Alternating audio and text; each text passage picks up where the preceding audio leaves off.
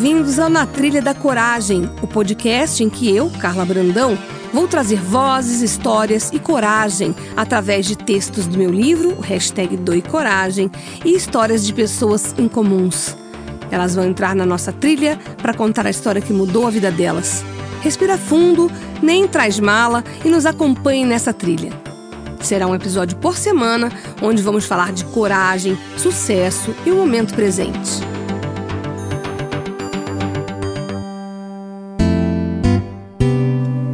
Nesse programa, a gente vai falar com Tatiane Nascimento. A história dela é inspiradora e hoje você vai conhecer um pouco dessa história. Tudo bem, Tatiane? Tudo bem. Muito prazer você estar aqui. Muito obrigada por você estar aqui, viu? Imagina, o prazer é meu. Me conta um pouco, quantos anos você tem? Eu tenho 32. E você trabalha com o quê? Eu tenho um e-commerce de roupa infantil. Adorei. Sou empreendedora. Corajosa. Tem que ser, né? É, você, pelo que nós já conversamos, agradeço a Núbia que nos apresentou. A tua história é muito inspiradora, é muito bacana. Eu me emocionei ao ouvir a primeira vez. Eu tenho muito orgulho, assim, da minha história, da minha trajetória. É Tatiane Coragem, eu acho. Você podia botar no cartório lá, voltar e falar, quero dar uma trocada no nome? Tatiane Coragem. Aí ele fala, não pode, moça. Aí você vai ler para ele uma coisa que eu vou ler para você agora, que quando eu fui procurar algo para para representar a Tatiane, eu achei uma definição no Google. Fé é a adesão de forma incondicional a uma hipótese que a pessoa passa a considerar como sendo uma verdade, sem qualquer tipo de prova ou critério objetivo de verificação, pela absoluta confiança que se deposita nessa ideia ou fonte de transmissão. Eu acho que você representa bastante isso para mim. Ah, eu, é, não tem como, né? A fé é a nossa base, é o, é o que a gente busca para continuar. E como você descobriu isso? É, ah, passando pelo, pelas adversidades, assim, pela, pelas dificuldades que a vida me impôs. Qual foi a primeira? É, aos oito anos eu perdi meu pai, ele é, bebia muito e aí acabou falecendo é, devido a uma cirrose. Uhum. É, é, meus pais sempre tiveram um, negócio próprio, uma banca de jornal em São Paulo. Nós somos do ABC. E aí, com a morte dele, minha mãe assumiu o negócio. Como? Tendo que criar você e mais. Eu e mais, a, mais uma irmã mais velha. Tenho uma irmã três anos mais velha. Uh, e aí ela, assim, ela, minha mãe foi minha grande inspiração, assim, da vida. Guerreira, sabe, forte. Veio da Bahia, sabe, com 17 anos e, sabe, muito, muito forte, muito guerreira. E, e, cuidou da gente, administrava umas casas de aluguel que nós tínhamos, administrava banca, administrava nossa casa, nossa educação, tudo era ela. E aí quando eu tinha 16, 15 para 16 anos, ela descobriu um câncer de mama. E aí eu, enfim, parei de estudar. Né? Eu, eu já ajudava, sempre ajudei muito a minha mãe. É, porque ela conheceu um, um, rapaz, teve um outro casamento e teve uma irmã. Eu tive uma irmã, uhum. uma, uma caçulinha, que ela nasceu quando eu tinha 12 anos. Então eu sempre fui o suporte assim da minha mãe ali, eu sempre tentei ajudar ela da melhor, da melhor forma. E aí quando ela descobriu a doença, aí eu acabei tendo que ajudar ela também na banca, né? Não só em casa, com a, com a Nanda e tudo. E e aí foi muito rápido, até acho que pela rotina de jornaleiro, quem é jornaleiro sabe que uhum. é, começa às seis e termina só à noite. Sério? Sim. Eu é não bem, sei. Não, é cinco e meia da manhã, tá lá até às seis da, da noite. Então, assim, não tinha essa rotina de se cuidar, de, de, de exercício, de nada, assim. Só trabalho. E aí ela fez a cirurgia, é, se recuperou, só que não fez o acompanhamento necessário. E aí, com isso, né, a gente não tinha tanta informação de, né, dos retornos e tudo mais. Eu acabei arrumando outro emprego, é, comecei faculdade, comecei, entrei no, no banco na época e o câncer voltou. E aí, quando voltou, foi muito rápido, né? Ela internou numa. No mesmo local voltou ou era metástase? Deu metástase, voltou na mama, mas aí já foi pro pulmão e estômago. Então ela internou numa sexta e no domingo já faleceu. Foi um Nossa, choque. A gente muito, não, cho muito, cho não, é muito forte, né? não teve aquele Você tinha tempo. quantos de- anos? Eu tinha 19. E a Nanda? Nanda tinha 7. E a sua irmã? Minha irmã tinha 22. Minha irmã já era casada, já tinha uma filhinha pequena. E o que você fez a partir desse momento? Você aconteceu aquilo e aí? Aí eu, enfim, foi muito, muito natural, assim, de mim já é, pegar a Fernanda, assim, pra criar. Meu padrasto se afastou e aí eu, enfim, é, larguei o banco, aí é, assumi a banca, porque, enfim, só com o meu emprego eu não conseguiria sustentá-la, sustentar nossa casa. Teve o apoio de um namorado? No momento. Ah, sim.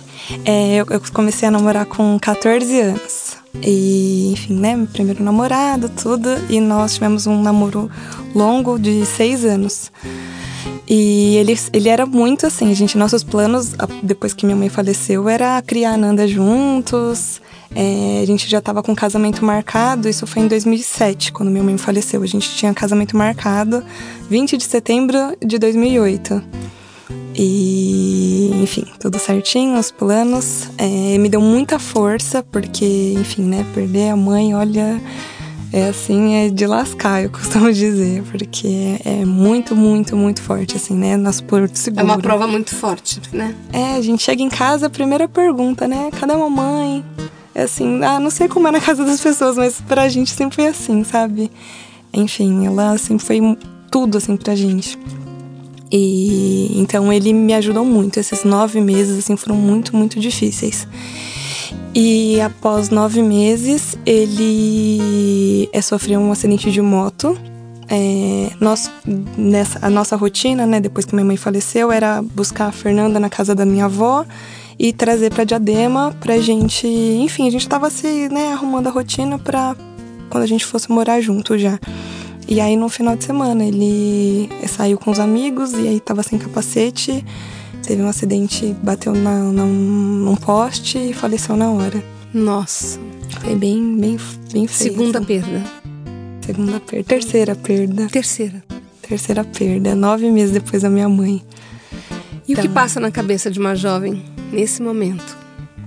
Assim, graças a Deus eu participava de um grupo de jovens na igreja, sempre fui muito ativa, né? No, Qual igreja que era? Igreja Católica. Católica, isso, em São Bernardo, sempre participei.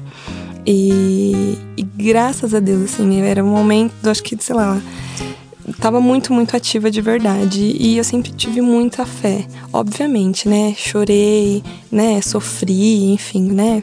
Tinha noites que eu não conseguia dormir, que várias noites assim, né? De, de me desesperar. Mas assim, era um desespero contido, assim, eu, eu penso, sabe? Graças a Deus eu não tive uma depressão.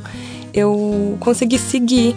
Eu acredito muito que seja devido à minha fé, que era muito, muito forte. É, sempre tive meus familiares, meus amigos muito próximos. Eu tenho amigos que são como irmãos. E a sua ex-sogra, né, que você me contou que te acolheu, vocês foram morar na mesma casa. Ela que perdeu o filho e já morava só ela e ele. Você pegou a Nanda, já que a sua irmã era casada, e as três foram morar na mesma casa. Ela foi assim, a gente. é, as pessoas assim que são espíritas e tudo falam que é, eu conheci o Fábio para conhecer a Paulina. Eles, disseram- eles falam isso, que é, até hoje, né, tantos anos depois, a nossa ligação é muito forte. É, após o falecimento do Fábio, é, iríamos morar, né, eu e a Nanda em uma casa e a Paulina sozinha em outra e a gente era vizinha. E a gente decidiu morar junta e ficamos juntas mesmo. Ela se aposentou, t- é, com tudo pronto para morar no interior. Ela esperou eu casar, porque Deus me abençoou de novo. E aí, um ano depois que o Fábio faleceu, mais ou menos, eu conheci meu atual marido, que é o Marquinhos, que me ajudou muito, me ajudou na banca, comigo, sabe? Seguiu minha, minha luta toda, acolheu a Nanda, a família dele acolheu a gente. E me ajudou muito. E, E você pedia isso pra Deus ou veio de uma forma natural?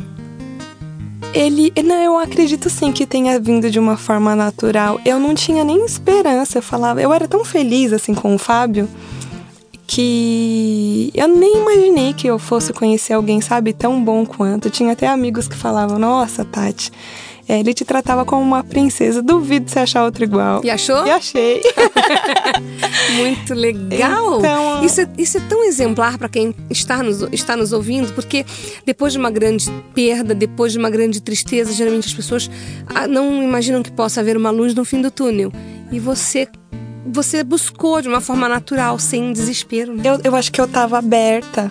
Graças a Deus, assim, com tudo que me aconteceu, eu nunca me fechei para a vida. Então, eu sempre procurei, sabe, estar tá aberta e conversar e, e ter os amigos por perto e família. Então, eu acho que, sabe, tanto ter é, a minha trajetória na igreja, de, de, ter, de participar de grupos mesmo, que né, ajuda muito. É, e, e, aceitar. Quando veio, eu aceitei, assim, de braços Nossa, abertos. Você falou coisas assim preciosas, coisas que, me, que fazem parte da minha, do meu aprendizado ao longo também desses 10 anos e de uma forma tão real, né? Isso é um exemplo mesmo para mim também de, de que os ensinamentos realmente são fundamentais para a gente praticar, para se beneficiar deles, né? Você aceitou, primeira coisa, não adianta sair negando, porque é como a água, né? Não adianta, mas ela vai, faz a curva, desvia da pedra e continua, continua a trajetória dela. É um exemplo. A outra coisa foi a fé. E pra, eu também propago isso nas minhas palestras, que a gente tem que dar uma divisão para nossa vida nas sete áreas da vida da nossa vida, para a vida ser mais plena. Que você citou quase todas aí. É a saúde física, a saúde espiritual, que é onde você se prepara de alguma forma para você estar antenada com o divino. Não precisa ter uma religião, mas é, essa sintonia é muito importante. A parte da intelectual, que é a parte do, de buscar conhecimento, a familiar, a social, que é não, não largar os amigos, não se isolar, e a profissional, que você continua trabalhando. Então, você é o um exemplo prático de que, naturalmente, você acabou seguindo uma, uma trilha que leva a, a, ao sucesso, usando a, a, coragem, que nada mais é do que a ação que vem do seu coração, da sua essência, de quem você é, Tatiane. E isso é tão inspirador. Eu estou aqui me controlando para não chorar, como eu já chorei quando eu falei com você a primeira vez, porque quem sou eu eu fico às vezes ouvindo isso e eu só tive um, coragem para pôr tudo que eu aprendi num, pa num papel, num, num, livro, por exemplo. Mas você é uma inspiração real e isso é muito bacana. Eu te dou os parabéns, torço para que você vá além, que você conquiste ainda mais coisas com a sua naturalidade, com a sua essência, sem. É, é, botando metas, é, acho que eu, eu imagino que seja isso, metas palpáveis, um dia após o outro. Sim, sim, as pessoas, é, o que eu ouço, assim, né, desde que tudo aconteceu, é, ah, como você é guerreira, como você é forte, eu não aguentaria. E de verdade, assim, um dos motivos que me veio, que me fez aceitar seu convite foi que sim, você pode, qualquer pessoa pode com certeza, se essa história toda tivesse acontecido com alguma outra pessoa, talvez eu tivesse essa dúvida também. Ah, se fosse comigo eu não aguentaria. E a gente aguenta, sabe? É, é, eu acho que o mais importante é a gente se cercar de amor mesmo, sabe? De pessoas que nos querem bem, que vai fazer toda a diferença, sabe? E se, né, tá aberto para receber tudo, ter fé.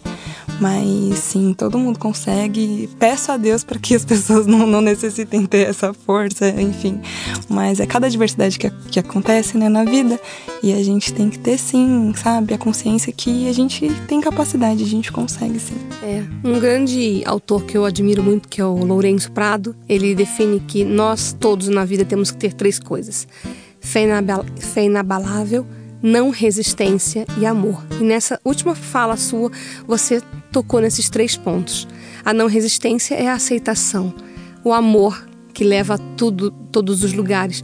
E a fé inabalável é aquela fé que, que te guia, que fala algo melhor está por vir, apesar do que eu está, do que eu estou vivendo, do que estou, do que está acontecendo comigo.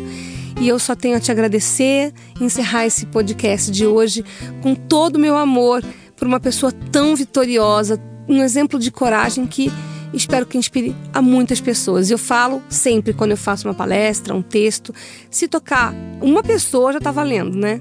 Não precisamos ser, a, a, tocar multidões, mas se uma pessoa já se inspirar com o seu exemplo, já é muito valioso. Muito obrigada. Assim espero. Muito obrigada. Eu que agradeço o convite. Até a próxima. Até.